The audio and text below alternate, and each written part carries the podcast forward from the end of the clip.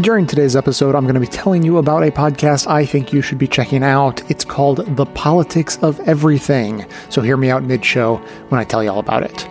And now, welcome to this episode of the award winning Best of the Left podcast, in which we shall take a look at the bizarre halo effect that seems to be surrounding Elon Musk and then thoroughly puncture it by just explaining a few things about him and his companies. Clips today are from Second Thought, Deconstructed, the Young Turks, Some More News, The Majority Report, What Next TBD, and Left Reckoning, with an additional members only clip from Tech Won't Save Us.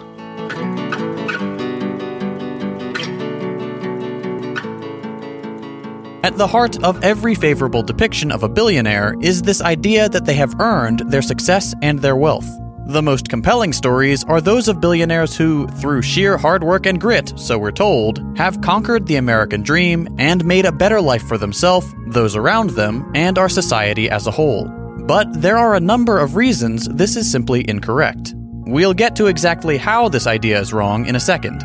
But first, we should talk about why the myth of self made billionaires is such a problem. For starters, vanishingly few people ever become billionaires. In the US, it's around 600 people, or 0.0002% of the population. Perversely, however, the myth of the self made billionaire tries to trick you into believing that anybody, yes, even you, dear viewer, could one day be just like them. After all, if they can do it, so can you. You already know how they attempt to sell this falsehood. It's always so incredibly simple. They tell you they started from nothing, that they were once just like you, they too had a 9 to 5 job that they hated. They too had trouble paying their bills. But instead of complaining, they just worked harder. And eventually, after 100 hour work weeks, they were able to lift themselves up by their bootstraps and just look at them now. Here's where the problems start. If they can successfully convince you that 1. they have earned their wealth, and 2. that you can do it too, they can use those two assumptions to convince you of some far more nefarious things. For starters, they can convince you to act against your own self interest and the interest of the vast majority of Americans. The most obvious example of this is making it seem like it would be better for everyone if billionaires paid less in taxes. If we just got the government out of the way of these people who have proven to us that they are visionaries, that they alone know how to manage money. To be clear, the ultra rich already have a good way of avoiding taxes. You can see exactly how they do it in our video How Billionaires Pay Less in Taxes Than You. But of course, that doesn't matter since they'll always try to lower that number further and further. The more they do, the less money goes towards things that actually affect your day to day life roads, public services, healthcare, education. The more they keep of the wealth they have no intention of spending in the first place, the worse off we all are. They'll convince you that that might be you someday, that when you're in their shoes, you'll want the same thing. After all, what's the government ever done for you? We'll get to just how much it's done for them. But first, let's get back to the self made story. In some cases, that story is simply a blatant lie. Take Elon Musk and Jeff Bezos. The last decade's favorite billionaire duo loves to weave a compelling story of their 100% American made success. Jeff Bezos likes to tell this story of a young guy who built a strong work ethic at his McDonald's job. He loves to emphasize how it was his hard work that eventually landed him a spot at Princeton, then on Wall Street, and finally pushed him to one day risk it all on the crazy idea of selling books on the internet. His story reaches a dramatic pause when he starts Amazon out of a garage with nothing but a dream, and it resumes satisfyingly when his company becomes the internet giant it is today. Elon Musk tells a very similar story that of an industrious kid bullied for being too nerdy and into science fiction, who climbed out of adversity and overcame the all too common American hurdles of student loan debt and people not believing in him with the sheer ingenuity of his entrepreneurship. These stories are, of course, embellished, and while individual elements of them may not be false, the overall image they're trying to sell you is a lie. Because it wasn't the novelty of Amazon alone that catapulted it to the center of the internet, so much as the absurd head start that an initial $300,000 investment that Jeff's parents gave him. And although Musk likes to play up his version of the everyman story too, his family is most infamously known for his father's ownership of a lucrative emerald mine and role as a property developer in apartheid South Africa. These people didn't start from nothing. It wasn't just hard work. Billionaires never get there alone. They get there in any combination of three ways 1. Family wealth and privilege, 2. Labor exploitation, and 3. Government help. Let's start with number 1. Family wealth and privilege explains the success of a lot of the billionaires that sit at the top of our social hierarchy. We've already seen how much of a role family wealth played in the success of even the quote self made celebrity billionaires like Musk and Bezos. So it should come as no surprise that the great majority of billionaires have similarly favorable advantages. The racial and gender makeup of the billionaire class is not an accident. It is no surprise then that the people who face the fewest societal hurdles, white men, overwhelmingly dominate the Forbes rankings, while women and people from racial minority groups only make up a fraction. But privilege doesn't explain every single billionaire's climb to the top. Exploitation, however, does. What do we mean when we say exploitation? Those familiar with Marxist literature will already know that exploitation is the expropriation of surplus value from labor by capital. Okay, but what does that mean? It's actually very simple. According to Marx, society is divided into two classes the owner class, the bourgeoisie, and the working class, the proletariat. I promise I'll make this quick. The owner class, people who own businesses, factories, farms, and so on, offer a deal to the working class work or starve. As you already know, just about every single one of us takes that deal. So, what do the owner class say? They say that for X amount of hours worked, workers will be paid Y amount of money. In order for that deal to be profitable for the owner class, they need to pay workers less money than the value they actually produce. That difference is what Marx calls surplus value. The money that you make for the company will always be more than the money the business puts back into your hands in the form of a paycheck. Otherwise, it has no money to give the people who own the company, the stakeholders, who may never have even stepped foot on the premises. If you want an idea of just how much value business owners steal from their workers, just look at this Ohio pizza shop, where for one day the owner decided not to siphon off that surplus value and instead put it back into the hands of the workers. The result? Employees made $78 an hour. That's the Marxist definition of exploitation, and every single capitalist business in the world relies on it, whether they want to or not. The most egregious examples, of course, are those we see with billionaires' companies, in which figureheads who no longer work on or only ever held stock in the company walk away with hundreds of millions of dollars a year. But even with a more relaxed definition of exploitation, we see this kind of behavior playing a massive role in billionaires' wealth.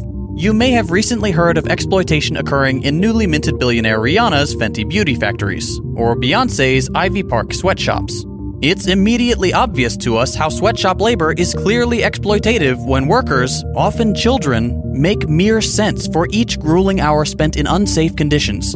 Compare that to the billionaire status of those at the top, and it's impossible not to see something deeply wrong and exploitative in the working arrangements they have created. While Rihanna and Beyonce might be the face of the club this week, they are no more or less culpable than their mega wealthy peers those whose less glamorous companies manage to avoid the spotlight. Once again, how does this kind of behavior make a person self made? That brings us to point number three government help. Here, the conservative and libertarian views of the world's billionaires are the most evidently hypocritical. Elon Musk is probably one of the biggest offenders, so let's come back to him for a second. Musk often talks about the government in very disfavorable terms. He regularly decries government regulation, does everything he can to avoid taxation, and fiercely defends the belief that markets should be free. That said, the billionaire's companies, SpaceX, Tesla, and Solar City, would have no hope of existing without the government's absurd $4.9 billion in loans and tax breaks. We're using Musk as a flagrant example here, but the nature of our current economy is that throughout the entirety of the chain of production, government subsidies are granted from public money only for the profits to be privatized by people who hoard wealth at a level we haven't seen since the Gilded Age.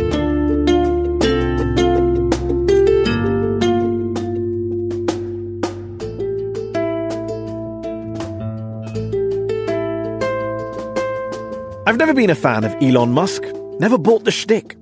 Elon Musk is a genius, a crazy genius, no doubt. Is Elon Musk a genius? Uh, Elon Musk is a genius. President Trump calling Elon Musk a genius. CEO Elon Musk is a true visionary. Is he a, a true visionary? He is an absolute visionary. The Atlantic asking whether Musk is the greatest living inventor. Elon Musk is possibly the greatest living inventor. Are you sincerely trying to save the world? Well, I'm trying to do good things, yeah. I mean, but you're trying to do good things and you're a billionaire. I mean, yeah. That seems a little bit like either superhero or supervillain. You have to choose one. I'm team supervillain. I am. Yeah, the cars are great. I'm not questioning his technology or products, though it's worth pointing out that Musk only gets to call himself a co-founder of Tesla, even though he joined the year after the company was actually named and founded, because he settled out of court with one of the two actual co-founders of the company back in 2009 in order to claim that right. But that's by the by, and this is not a show about Tesla or its cars. I'm not here to question them, but to question him. Musk, the man, the brand, the cult. Yes, cult because there are a certain type of people, often young, male, anti establishment, a bit libertarian, who hang on his every word, especially online, where they defend their guru, their prophet, their hero on social media, on YouTube, with all the intensity and even viciousness that you'd expect from cult members. And by the way, on the subject of cults and fanboys, even Donald Trump has heaped praise on Elon Musk. He's one of our great geniuses, and we have to protect our genius. You know, we have to protect Thomas Edison, and we have to protect all of these people that uh, came up with originally the light bulb and uh, the wheel and all of these things. And he's one of our very smart people, and we want to we want to cherish those people. That's very important. But he's done a very good job. He's a genius. He's a contrarian. He goes against the conventional wisdom, takes risks, takes on power and authority. He's the real life Iron Man. The thing is, I'm old enough to remember when Musk, back in 2009, had to borrow nearly half a billion dollars from the Department of Energy just to keep Tesla afloat in the wake of the financial crash. He and his supporters like to brag about the fact that Tesla paid back that loan nearly 10 years early. But the point is not that it paid it back or even paid it back quick. The point is that he had to go to the government, the evil, dreaded federal government, in the first place for a bailout, for help from Washington. In fact, an investigation by the LA Times in 2015 found that Musk's various companies between them have benefited from an estimated $4.9 billion in government support and subsidies over the years. And yet, this is a man who extols the virtues of capitalism and the free market, who's become one of the world's richest men before the age of 50 a gazillionaire who likes to call himself somewhat libertarian, but also likes to grab taxpayer money. Funny that. Then again, he's also rather ridiculously called himself a socialist. Which he's not, of course. There's nothing socialist about him. But like so many super rich, self styled intellectuals, he's not very well read. Musk once claimed Marx was a capitalist because he said, and I kid you not, Marx wrote a book on capital. Yeah, Das Kapital, the book in which socialist Karl Marx outlines how capitalism will destroy itself. Oh, Elon. But look, Musk is a true BS merchant and the ultimate attention seeker, whether on Twitter or in real life. Remember the 12 boys and their soccer coach who were trapped in a cave in northern Thailand in the summer of 2018, about to drown? The youth soccer team remains trapped in a Thai cave, no clear way out. The danger grows for those Thai children trapped in a cave. Why a rescue may have to be attempted soon, ready or not. Musk saw that news and immediately turned up in Thailand with a miniature kid sized submarine that he said would help rescue them. The Thai authorities disagreed and said it wasn't practical. So did the British diver Vernon Unsworth, who ended up actually saving the kids from the cave and quite reasonably called Musk's proposal a PR stunt. So what did Musk do? He called Unsworth a pedo and a child rapist. Unsworth, not surprisingly, sued the Tesla boss for defamation. But Musk won that case in court because, of course, if there's one thing that the US justice system is really good at, it's looking after the interests of rich white men. Talking of race, by the way, Tesla under Musk has faced multiple lawsuits alleging the company is a toxic hotbed of racism and discrimination. Three employees claimed that the environment there was so bad as to be, quote, straight from the Jim Crow era. And when one former employee complained that the Tesla boss class were ignoring black workers' complaints of rampant racism, Musk sent out an email telling his workers only to be more, and I quote, thick skinned. Thick skinned.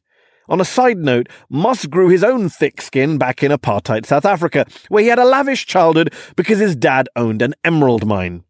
But it's not just allegations of racism, there's the actual working conditions at Tesla. Forbes magazine last year found that between 2014 and 2018, Tesla was the subject of 24 health and safety investigations, resulting in almost a quarter of a million dollars of fines for 54 violations, a much higher level of fines and violations than for other US car makers. In 2018, an investigation by Reveal News into injuries at the Tesla car plant in Northern California revealed how a safety professional at the company went to her boss to complain about the lack of yellow hazard lines and pedestrian markings on the factory floor, and she was told, quote, Elon does not like the color yellow. I mean, this guy is beyond parody.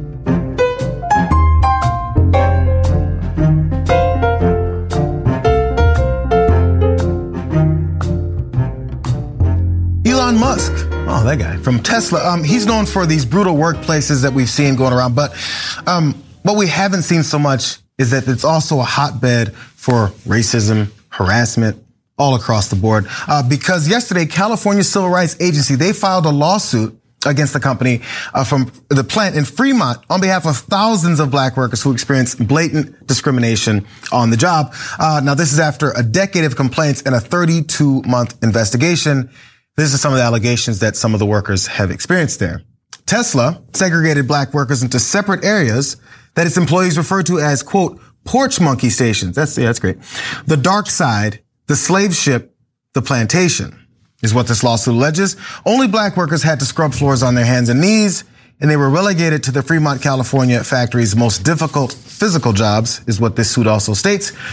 Graffiti, including uh, KKK, Go Back to Africa, the Hangman's Noose, the Confederate flag, and F N-word were carved into restroom walls, workplace benches, and lunch tables and were slow to be erased. Also what this lawsuit says. Not only were Tesla's black uh, workers subjected to willful, malicious harassment, but they were also denied promotions and paid less than other workers for the same jobs. They were disciplined for infractions for uh, which other workers were not penalized. Now, this all comes when the percentages and the workers, uh, the number of workers here at this plant, uh, were 20% of their, uh, of, of the Tesla's factory assemblers were black, but there's no black executives and just three of the, 3% of the professionals at the Fremont plant are black is what this lawsuit also says. Uh, this always comes straight to my mind is how everyone's saying, Hey, Elon, come on to Texas. Come on to Texas. We don't care about our uh, citizens' rights either. Maybe you can hire some more folks and treat them like this too. Now, we don't know if Elon is running around the plant going here, do this, do that, but we do know that this culture and this atmosphere was definitely allowed, and whoever was hired to oversee this stuff definitely allowed it to go on. So last October, uh, as a part of this as well, there was a San Francisco federal court that ruled that Tesla must pay former worker Owen Diaz approximately 137 million dollars after he experienced racism while working for the company. And um, the reason why he was able to even to settle with this is because this one technicality, because they really never want this to happen, and maybe they do know how it looks. Let's read this part. According to Diaz's attorney, the case was only able to move forward because the worker had not signed one of Tesla's mandatory arbitration agreements. Tesla uses mandatory uh, arbitration to compel employees to resolve disputes behind closed doors rather than in a public trial. That's weird. It's like they kind of don't want anyone to know about what could potentially go on. Maybe they know what's going on. Uh, before we get to some of the sexual harassment, let's start with this, uh, these racial divisions and injustices. It's an allegation. California is suing. And so whenever you see a lawsuit, we always tell you, uh, look, let's see how it turns out 1st uh, we'll tell you what the allegations are, but they have not been adjudicated yet. Um, so then you have to see, well, is there any legitimacy to it or not based on the evidence that we already see in public? So what's the evidence that we see here? Well, this is not one or two isolated cases. These are not mild uh, words. Oh, well, you know, it was around the edges. This is nowhere near the edges. Okay. This is over the top. And there are hundreds of allegations. On top of that, Elon Musk actually wrote an email to his employees saying, Hey, listen, you know what? You just got to have tough skin.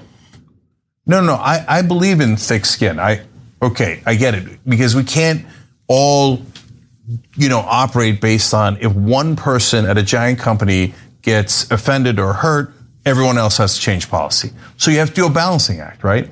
But you can't tell people after they complain about nooses being hung and being, you know, and I can't even repeat the things that, that JR just said. Ah, just get some thick skin. You know what that says? Green light.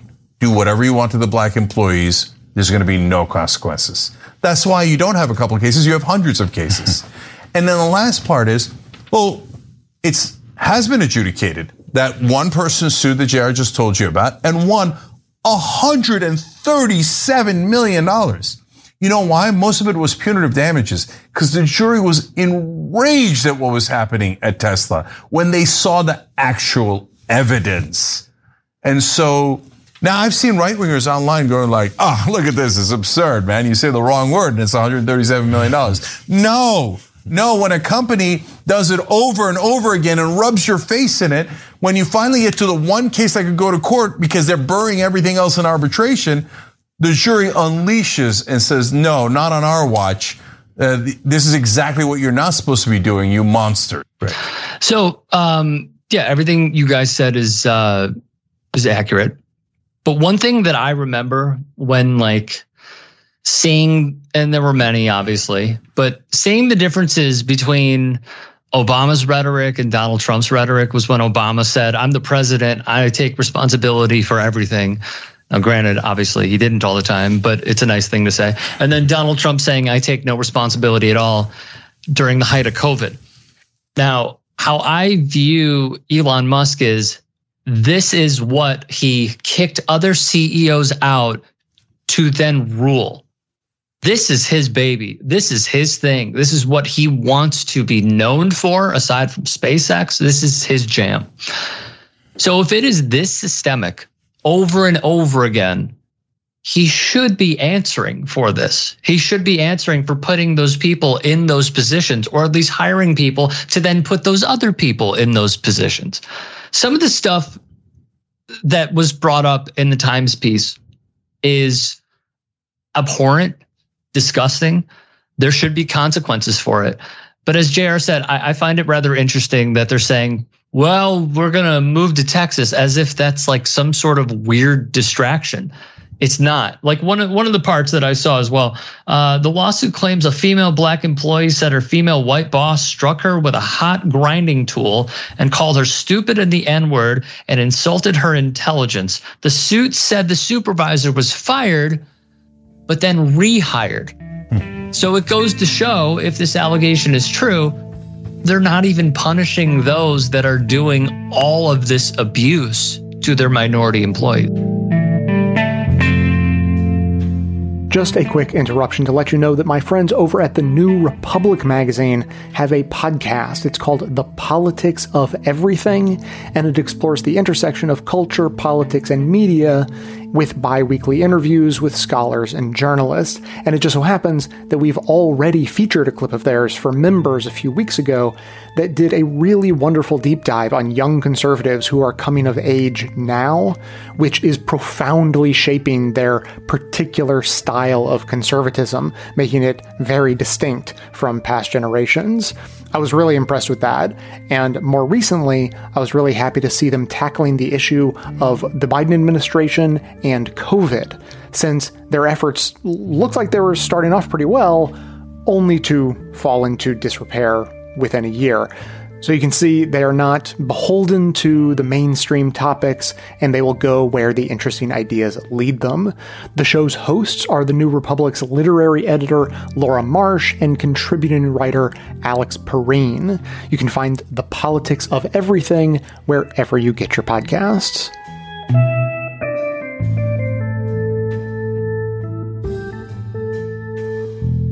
They're all pretty bad all part of a similar mentality, Elon and Gates and the Bez, old shiny Bez, and it can really be best summed up by very wealthy tech nerds who fantasize about getting us to a Star Trek future. Except for the part where money doesn't exist and employees are treated with respect. Because it's hard to actually be utopian leaning when you own all the money and so what they really have is a sort of top-down thinking where you try to create the end result or aesthetic of a utopia without actually doing the structural work needed to earn that. Shoot for Star Trek skip a bunch of steps and hoard your wealth and instead get the expanse. Because again, some of the structural work would involve taking a bunch of their money. Amazon wants a future where you can order anything you want on a device and get it that day without thinking of the toll that would take on local businesses and of course their employees. Automation is invented without considering a universal basic income for the jobless it would create. And of course, Tesla is creating time cop vehicles that drive themselves and run on electric power without considering that its cool future shape is tragic on pedestrians or that most firefighters have no idea how to put out their car fires and most most people are going to abuse the autopilot and so on. And like, I really can't stress enough that I'm not trying to knock these inventions or technological progress. Of course, I'd like one of these cars and would accept one if, for example, given to me and my crew for free in exchange for being less critical because I take bribes. But these inventions, mean exactly nothing without a change in infrastructure and human rights to allow society to actually enjoy and benefit from them. Space communism didn't pop up because capitalists made personal rockets and batteries. As important as electric cars are, they're actually useless in terms of the environment if their batteries are charged from fossil fuels, which a lot of them are. And some people even argue that their construction process, plus this fossil fuel fact, doesn't make them much better for the planet. But I'm not a car doctor. It rather just strikes me as a great example of this top-down thinking, where Tesla is only now dabbling with the idea of setting up battery-powered cities that still need an energy source, and from there might finally think about actually generating renewable energy on a scale that would actually help. But in fairness, we don't expect other car companies to worry about this kind of thing. But also, in fairness, we don't treat the CEOs of other car companies like they're going to save the world or make lists about how great of an inventor they are. And I really can't stress this enough. Elon Musk hasn't invented anything. He has smartly invested in a lot of technology that already exists. And the extent of a lot of his ideas was to take a thing we have and think, but what if online? It's a pretty common tactic. You take a thing, make it compatible with the internet, design it to look a little more slick, and charge more for it. Then hope that people don't notice and call you a genius. Tesla's first $100,000 sports car versus the way more affordable electric cars that were coming out at the same time.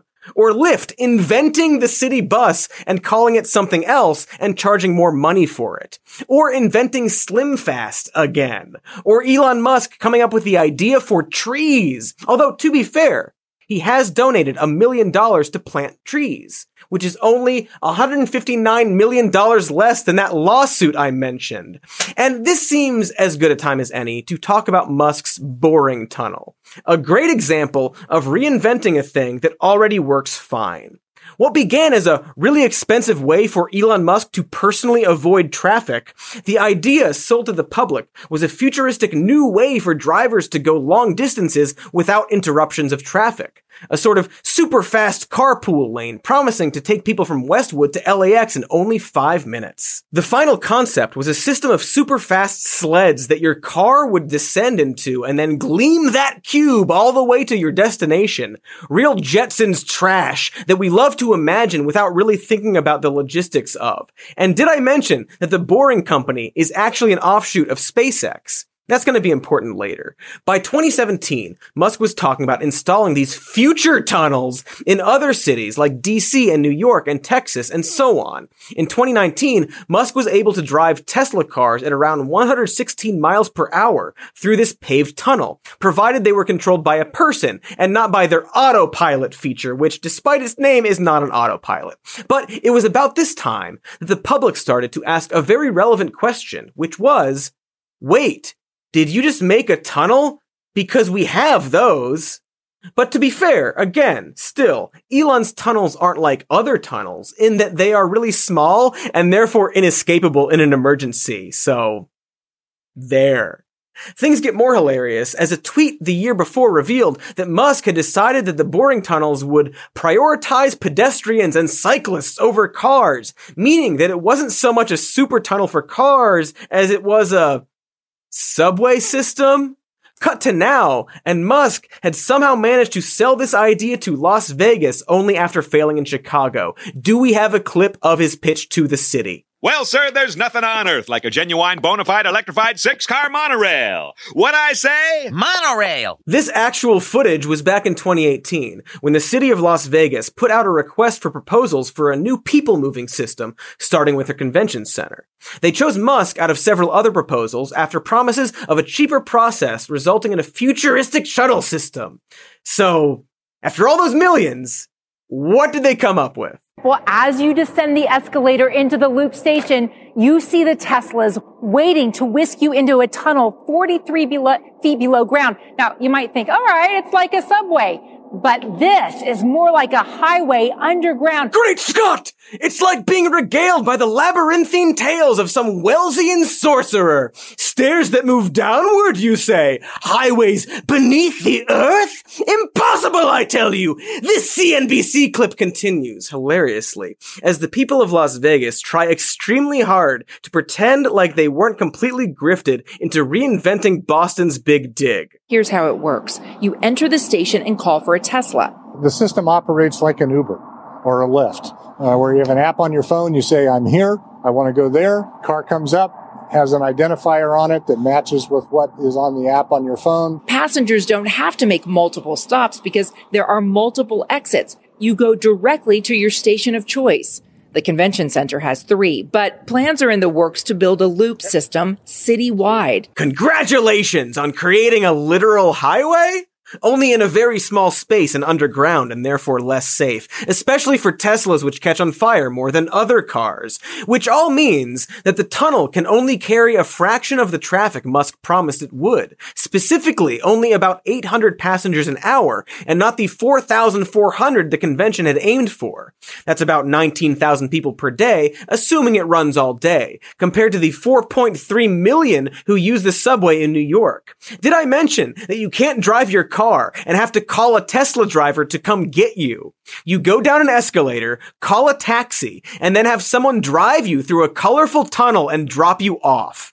It's managed to be worse than both a subway and a highway somehow. It makes you sort of question Elon's predictive abilities. It makes you sort of question how much of an innovative futurist thinker he actually is. And it all kind of makes you wonder if Elon Musk really thinks this is the future of transportation so much as an expression of his distaste for being around other people and an excuse to test out his boring machine.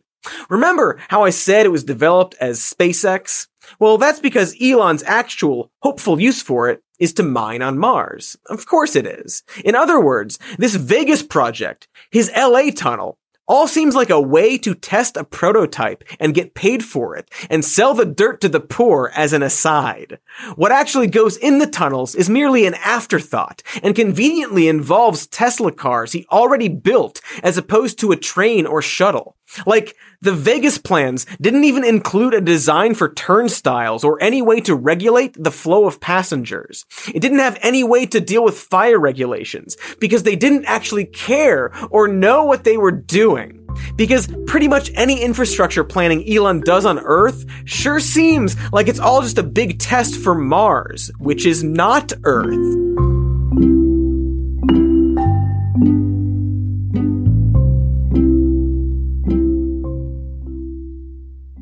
Elon Musk has uh, a take on what the role of government is, um, and and it's it's like basically taken out of a thirteen year old's mouth who just read Atlas Shrugged.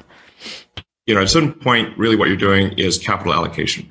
So you're not. It's not money for personal expenditures. It's it, what you're doing is, is, capital allocation, and it, it, does not make sense to take uh, the the job of capital allocation away from people who have demonstrated great skill in capital allocation Capitalists. You know, to uh, you know an entity that has demonstrated very poor skill in, in capital allocation, which is the government. Uh, I mean, you can think of the government essentially uh, as a corporation in the limit. Uh, it, it is, it is a, the government is simply the biggest corporation with a monopoly on violence, and with and where you have no recourse.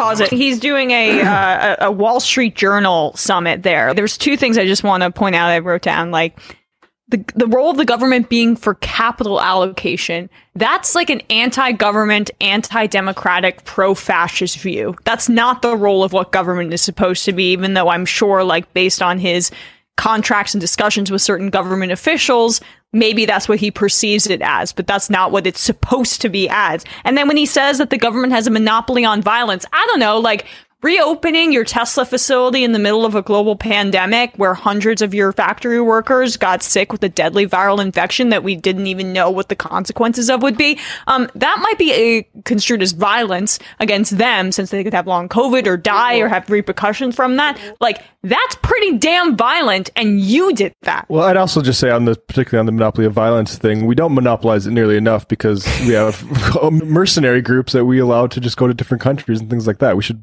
have we shouldn't allow any uh, like merc- like TigerSwan. We, like this is all privatized. We literally well, he's, he's he's complaining that the they have the, government has the ability to put you in jail if you you you, you don't pay your taxes.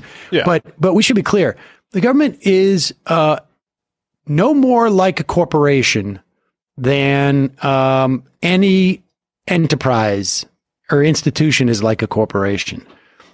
The fundamental difference between a government and a corporation is that there is theoretically, at least, some type of accountability to the public.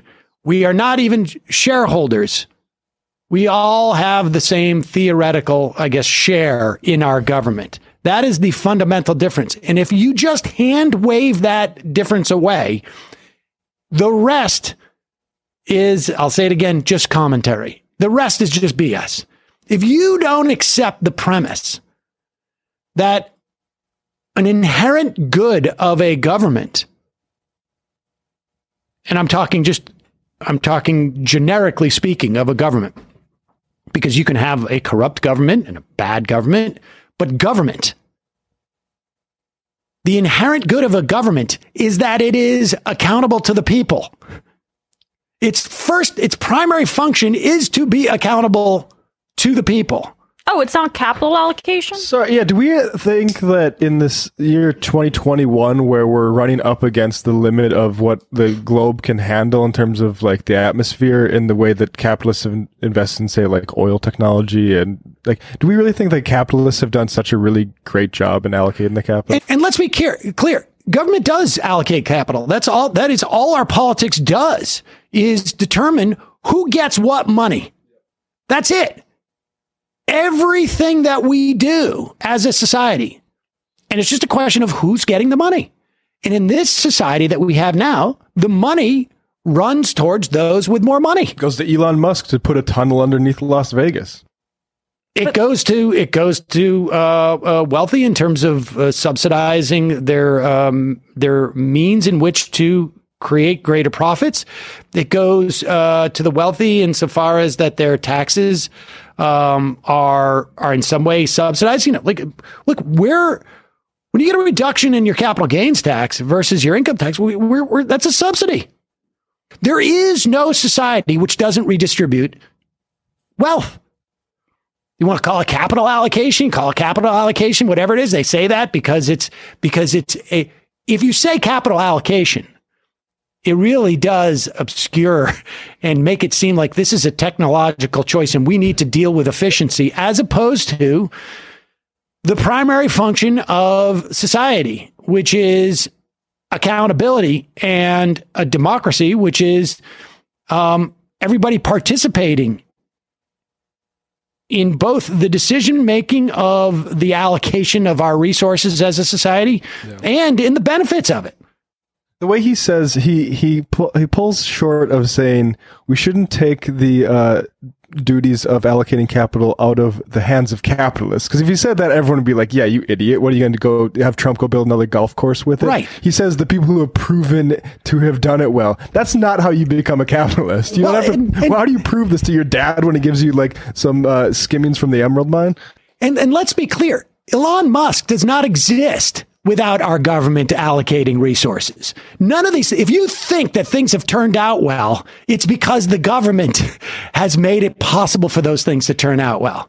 It's not a coincidence that Tesla is in America as opposed to, I don't know, Somalia.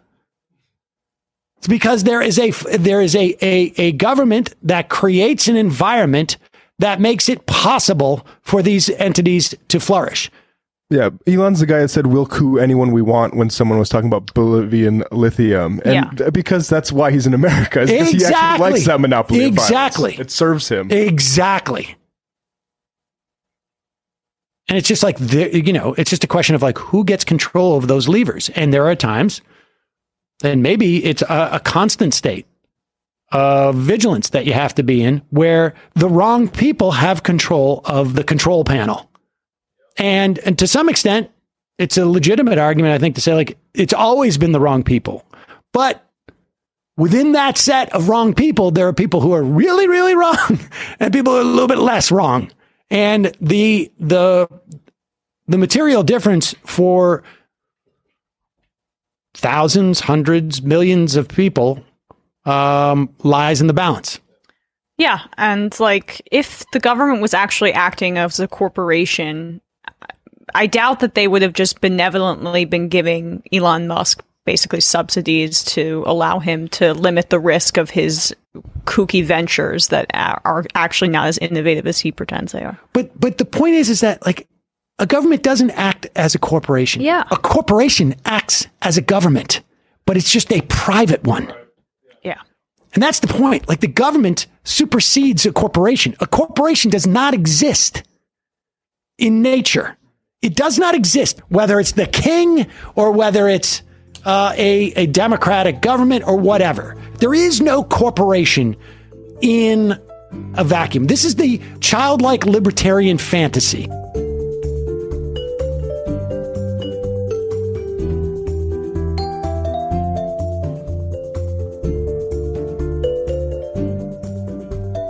If no account was dominating the whole platform the way Trump did, there is one that maybe comes close. 80 million followers, an avid fan of Twitter polls. You know who I'm talking about. how does Elon Musk use Twitter? Um, I think he uses it perfectly. Tesla famously does not spend on marketing, does not have a PR department. He literally, with his account, replaces entire corporate functions. One of the most brilliant ways he uses it is in how he replies and how he elevates other accounts. And then once you elevate an account, they essentially remain loyal to you. People regularly tweet how proud they are that he replied directly to them. So he creates this following that's so hyper engaged and hyper loyal to him.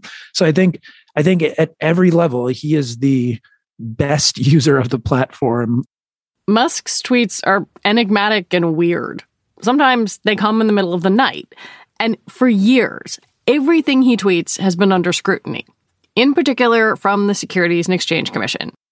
And while the word securities regulation might make your eyeballs glaze over, the SEC's job is to make sure that if Musk tweets from the hip, whatever he says doesn't jeopardize the stock market or people's investments. August 2018 was when it really started.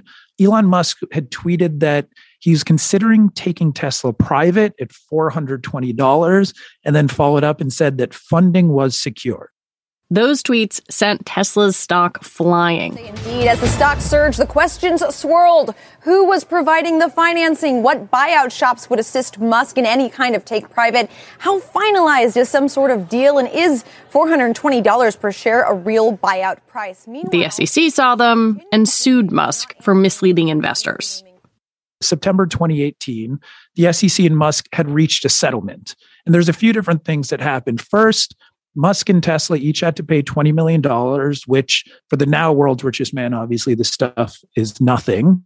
Uh, Musk could no longer be the chairman of Tesla. But then the third most relevant thing for, t- uh, for what's happening this week, he Tesla would have to put in place a process where any of Musk's statements that could include blog posts or tweets or anything like that had to be go through some kind of internal legal process to make sure that they were vetted. And it was kind of everyone would joke it was like Musk's Twitter sitter, his babysitter overseeing his tweets. We can't know for sure, but based on his Twitter, it seems like Musk has not listened to his babysitter. In November 2021, he polled his followers on Twitter on whether he should sell 10% of his Tesla shares. They said yes. Musk sold $16 billion in stock, which triggered a broad Tesla sell off. Yet again, the SEC was not thrilled. It subpoenaed Tesla after he sent the poll. I think if you are not someone who follows financial markets or is particularly fascinated by, you know, how the SEC works, you might be like, okay, why why is it a big deal what Elon Musk tweets? Like, yeah, he's a wacky billionaire.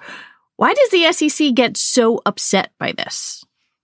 I mean, if you can just imagine if Tim Cook, Apple's trading around 170 right now, if he came out and just out of nowhere said they're taking the company private at 200 or that our iPhone production is going to be twice what we said a week ago in an official earnings call. The stock's going to go crazy. And that stock is in the retirement accounts, or, you know, how many Americans own that stock? It's going to gyrate like crazy. Maybe it goes up in the short term and then you find out it's not true and then it collapses. If you're the CEO of a public company, you just can't make completely false or you know unpredictable statements about the entire financial future of your public company where pension funds people's retirements are all resting on these kind of tweets and these statements we've spent you know like a hundred years of financial market regulatory action to build a system of communications to regulate how executives can talk about their companies. Living in the US, you have such an advantage financially, in part because our markets, everyone in the world wants to be taking their companies public in them because they work so well, especially relative to many other countries. And that's the thing that's in danger right now. Do you think it's fair to say that Elon Musk is thumbing his nose at those 100 years of rules of the road by the way he tweets? Yes, of course. Remember, Elon Musk went on 60 Minutes and openly said, I do not respect the SEC. I, I, I, I, want, I want to be clear. I do not respect the SEC. I do not respect them. But, but you're abiding by the settlement, aren't you? Because I respect the justice system. He tweeted shortly after their settlement uh, S EC is a three letter acronym, middle word Elon's, which I will let any listener figure out the wordle puzzle there. But like, he's been very vocal that eh, even in his recent court filings, that the SEC is chilling his freedom of expression. He believes he should not be penalized for making public statements like he has in the past. When we come back, is Elon Musk's stake in Twitter a middle finger to the SEC or something else? In February, Ranjan says, things between Elon Musk and the SEC really heated up. Tesla disclosed the subpoena over the Twitter poll. Then Musk and his lawyer claimed in a letter that the SEC was leaking information about him. On Twitter, he implied that the SEC was corrupt and colluding with hedge funds. Then in March, he filed a legal motion to have his original SEC settlement thrown out. I'm sitting there. I'm like, why is he doing this? He he literally, after this original settlement, he has his Twitter babysitter. The SEC is supposed to be watching him. He's doing whatever he wants and Tesla becomes the most valuable company in the world. And even right now, as of early March, Tesla as a business operationally is kind of humming along at the best it's been doing in a long time. So there was no reason he should be escalating this feud with the SEC and making such a big deal about it out of nowhere. They had this detente for like a couple of years. Suddenly he started making moves that it felt like something was just off, that there was no reason to be legally escalating things at that point. So, why do you think he was doing it? Okay, so we have come to find out, we can kind of go through a few possible reasons why has Musk done any of this. But Musk started buying shares of Twitter January 31st. We know this from securities filings. Securities filings. This just came out this week.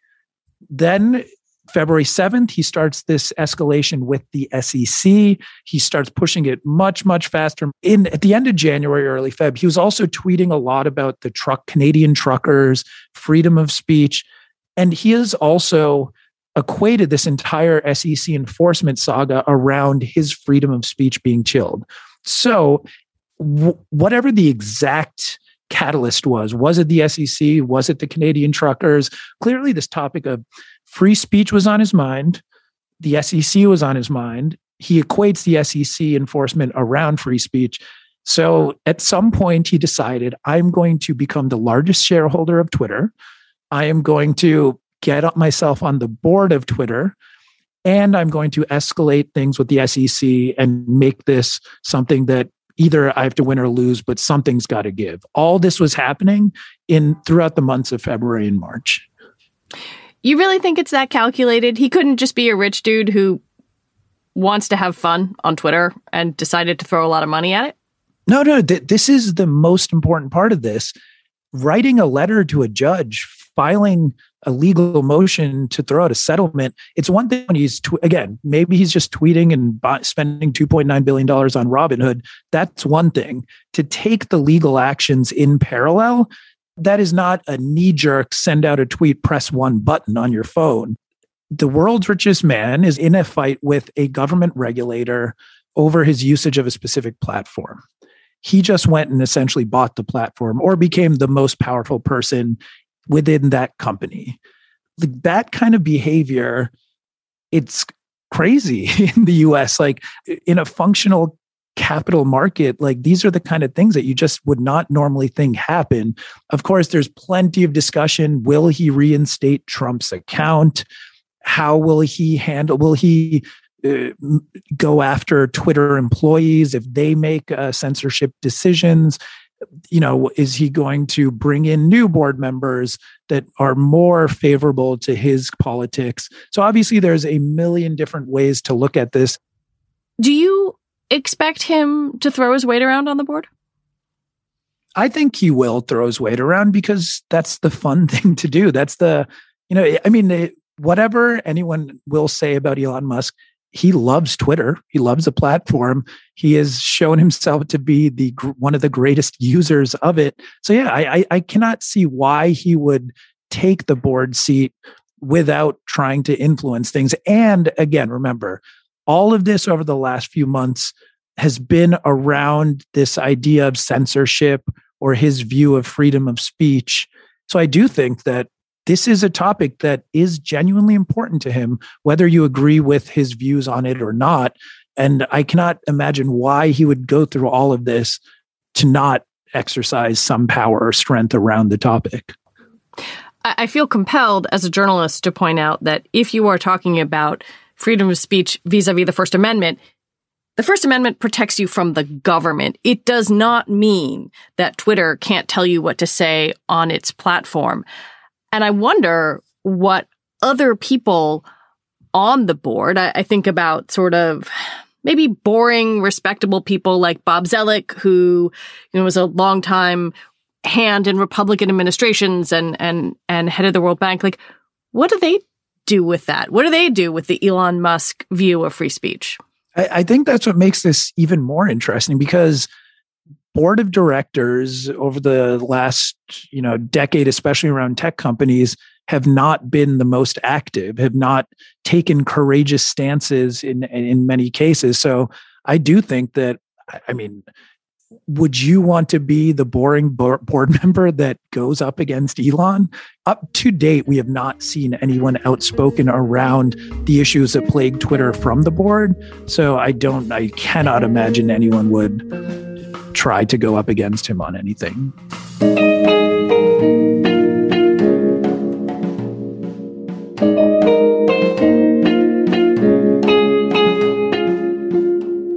This is from consequence.net. It's a description of other reporting. Uh, extreme suffering 15 of 23 monkeys with Elon Musk's Neuralink brain chips reportedly died, and the other eight also had severe damage. So, This is just from Wren Graves. Out of the 23 monkeys implanted with Elon Musk's Neuralink brain chips at the University of California, Davis, I'll repeat that again, the University of California, Davis, uh, between 2017 and 2020, at least 15 reportedly died. Neuralink was founded in 2016 with the goal of helping people recover from traumatic brain and spinal cord injuries, curing depression and other mental health disorders, and connecting humans to the internet for everything from music streaming to near telepathic communication. Oh, pie in the sky stuff. Why do you hate science if you're if you're skeptical about where this is going? The company has often touted its successes, such as a demonstration on a pig in 2020 and a 2021 video of a macaque playing Pong with its mind. Uh, project has attracted a great deal of in- interest from celebrities like Grimes and Lil Uzi Vert. And you know, people Mm. suffering from the actual issues that it purports to want to solve. But skip a little bit ahead uh, to this uh, these findings here. Pretty much every single monkey that had implants put in their head suffered from pretty debilitating health effects. So the PCRM's research advocacy director Jeremy Beckham, they were frankly maiming and killing the animals. Neuralink Jesus chimps were Christ. implanted by drilling holes into the monkeys' skulls. One primate developed a bloody skin infection, had to be euthanized. Another was discovered missing fingers and toes, possibly from self mutilation, mutilation or some other spec- unspecified trauma, and had to be put down. A third began uncontrollably vomiting after surgery, and days later appeared to collapse from exhaustion fatigue. An autopsy revealed that animal suffered from a brain hemorrhage. And so there's been response for these uh, organizations. And I will read that just in the interest of full, um, uh, you know, just to air out with their responses. But you find out it's not very satisfying uh, because it's really like we're technically following rules, although that's debatable as the response to that is. And you're getting in the way of science if you don't allow us to. So I just want to say this. In their response to the allegations, Neuralink said the use of research animals is nothing new to the field of novel medical devices and treatments, uh, and that a company they are absolutely committed to working with animals in the most humane and ethical way profitable. Sorry, let me say it again. The most humane and ethical way profitable. I'll try it again. The most humane and ethical way possible. There, I got it the third time. Um, uh, it's- Right. And so while detailing their research process, Neuralink sets a pro- blah, blah, blah. We don't read this. I want to get to this response. Uh, Neuralink's recent blog post, this is from the PCRM uh, in charge of this suit here. Uh, Neuralink's recent blog post defending its use of 23 monkeys for surgical brain implant experiments doesn't change the horrific treatment that the public records reveal. Monkeys were used by Neuralink at UC Davis uh, did have portions of their skulls removed and devices screwed to their skulls. Neuralink did use a substance. By the way, Elon Musk uh, wants to have testing on U.S. Sub, uh, human subjects. He said 2021, and now he says it's going to be 2022. 2022 is this year. I'll continue. Neuralink did use a substance called, quote, bioglue, which was not approved for use in these experiments and has been widely known to be toxic to nerve tissue since at least 2001. Bioglue came into contact with the surface of at least two monkeys' brains, causing damage and hemorrhaging. One monkey suffered for days after the damage. I'm not going to read this entire um, thing, but Mhm. suffice to say, like, it's a bunch, it's the same sort of bullshit, right? Like, yeah, like the patterns are clear here. I mean, every kind of stop or um, question mark, you know, ethically that they faced, they said, "Oh, we're just going to go, we're just going to Yeah. plow through it." Essentially, I mean, imagine, um, you know, the the animal testing laws in this country are not perfect, you know, certainly, but Lord, I mean, imagine if uh, you know this is them sort of like clawing at the edge of like acceptability for most people. Yes. Imagine if, in particularly like legally, imagine if there were less protections for people. Um, I, I hate to, to, to think about it. I mean, this just goes back to one of these things ab- about Musk. I said at the beginning of the show that, you know, for all the people who try to present this person as someone who, uh, is oh he's a forward thinker. He's a futurist. He's a new kind of capitalist. He's uh you know bringing us into the next level. I mean jesus christ mass effect like uh you know put him into their like video game lore you know basically implying that he was the one who brought humans into space right? You know just, just like really really um in, in- incredible and delusional stuff. But that was the uh you know that was the pr game um for most of the 2010s with him.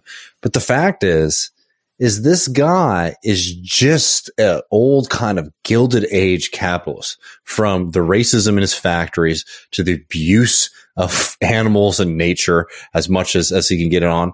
Um, this is not somebody who is forward thinking in as much as he is somebody who sees that there are some kind of developments and directions things are going into.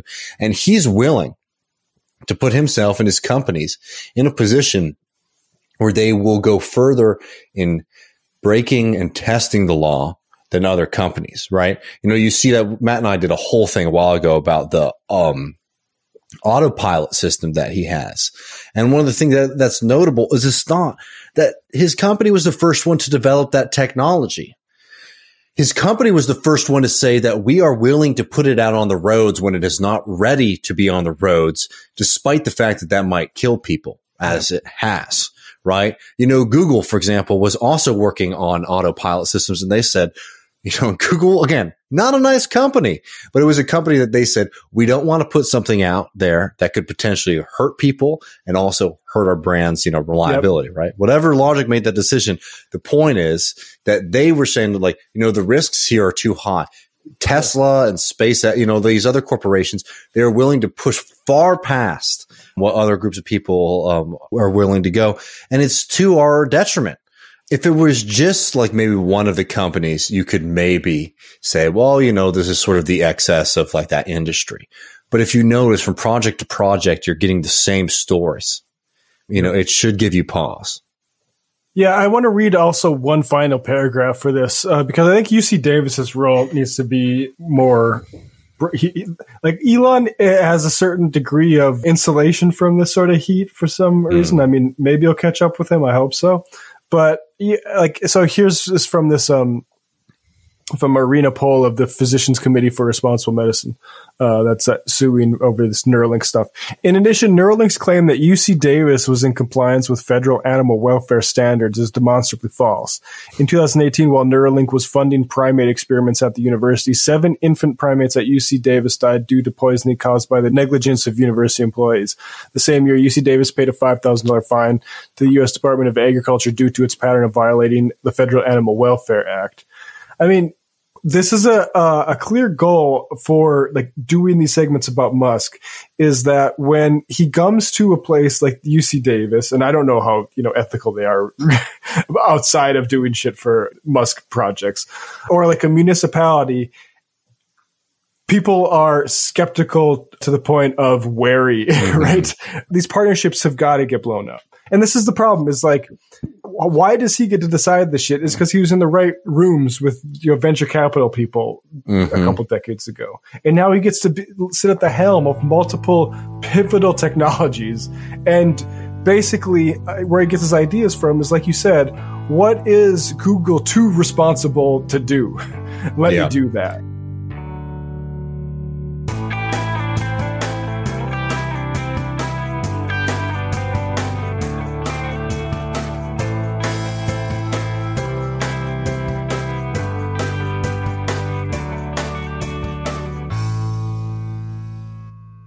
We've just heard clips today, starting with Second Thought breaking down the myth of the self made billionaire.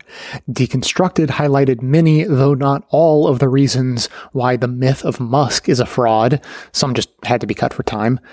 The Young Turks looked at the accusations of rampant racism within Tesla. Some more news highlighted the farce of the Boring Company. The Majority Report called out Musk's childlike libertarian view on the functioning of government. What Next TBD looked at Musk's fight with the SEC over Twitter, and Left Reckoning highlighted the animal abuse inherent in Musk's Neuralink company as a window into the consistent pattern of reckless behavior throughout his companies. That's what everyone heard, but members also heard a bonus clip from Tech Won't Save Us, breaking down the two basic philosophies of space exploration colonization for profit and scientific inquiry for the sake of knowledge. And you'll notice, by the way, that Bezos and Musk and all these space bros, they're not interested in science. They're interested in engineering, maybe, but they're not interested in science for science sake, because science, you know, doesn't make any money. To hear that and have all of our bonus content delivered seamlessly into your new members only podcast feed that you'll receive, sign up to support the show at bestofleft.com slash support or request a financial hardship membership because we don't make a lack of funds a barrier to hearing more information. Every request is granted, no questions asked. And now, we'll hear from you.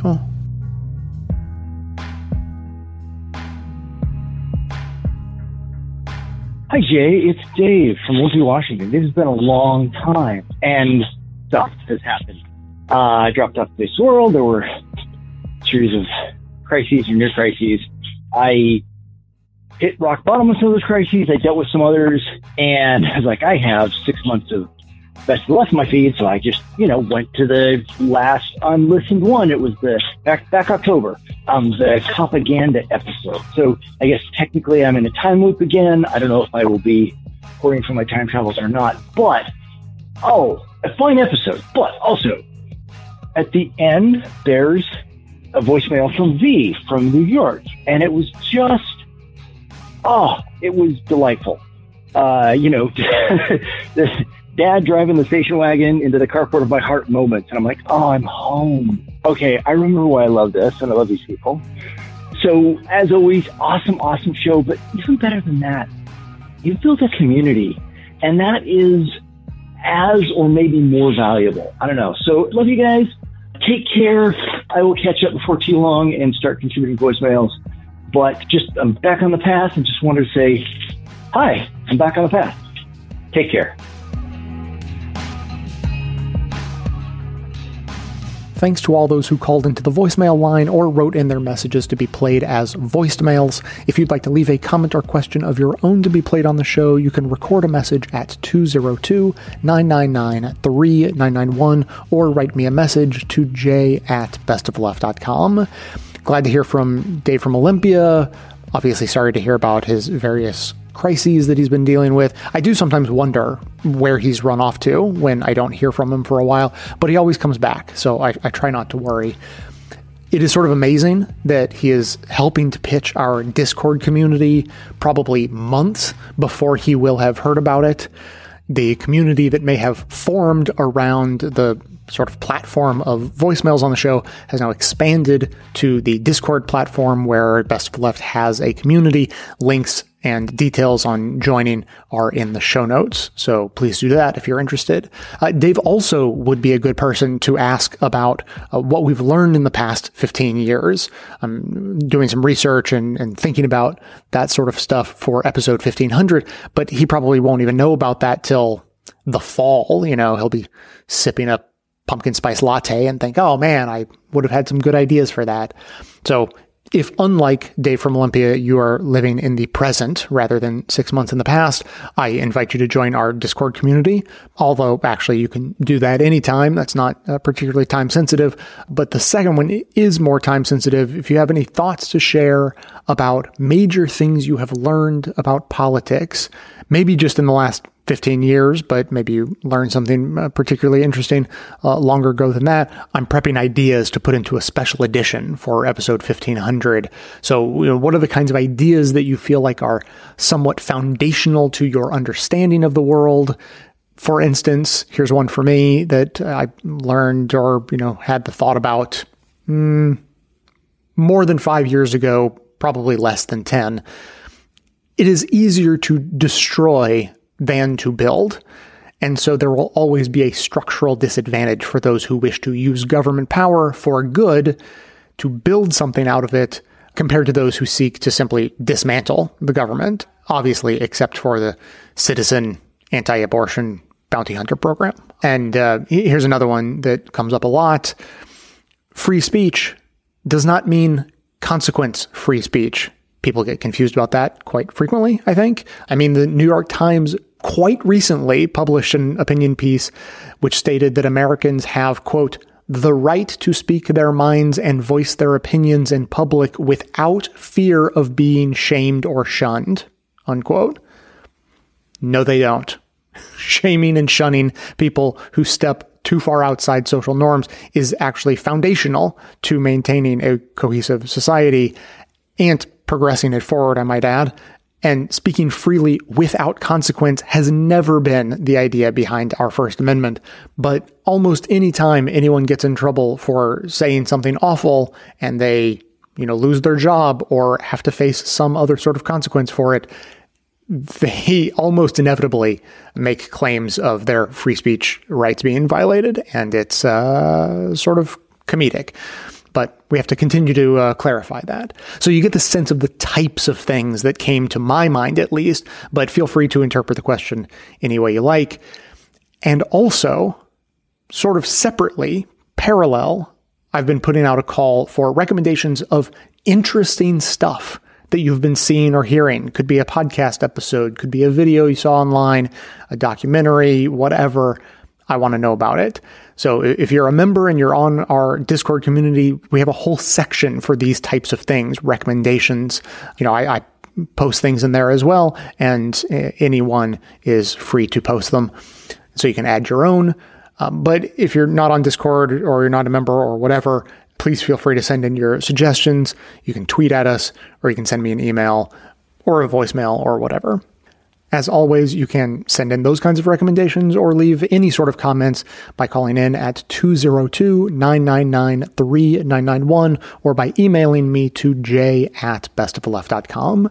That is going to be it for today. Thanks to everyone for listening. Thanks to Dion Clark and Aaron Clayton for their research work for the show and participation in our bonus episodes. Thanks to the monosyllabic transcriptionist trio, Ben, Ken, and Scott, for their volunteer work helping put our transcripts together. Thanks to Amanda Hoffman for all of her work on our social media outlets, activism segments, graphic designing, webmastering, and bonus show co-hosting. And thanks to those who support the show by becoming a member or purchasing gift memberships at bestoftheleft.com slash support through our Patreon page or from right inside the Apple Podcasts app. Membership is how you get instant access to our incredibly good bonus episodes, in addition to there being extra content and no ads in all of our regular episodes, all through your regular podcast player. So, coming to you from far outside the conventional wisdom of Washington, D.C., my name is Jay, and this has been the Best of the Left podcast coming to you twice weekly, thanks entirely to the members and donors to the show from bestoftheleft.com.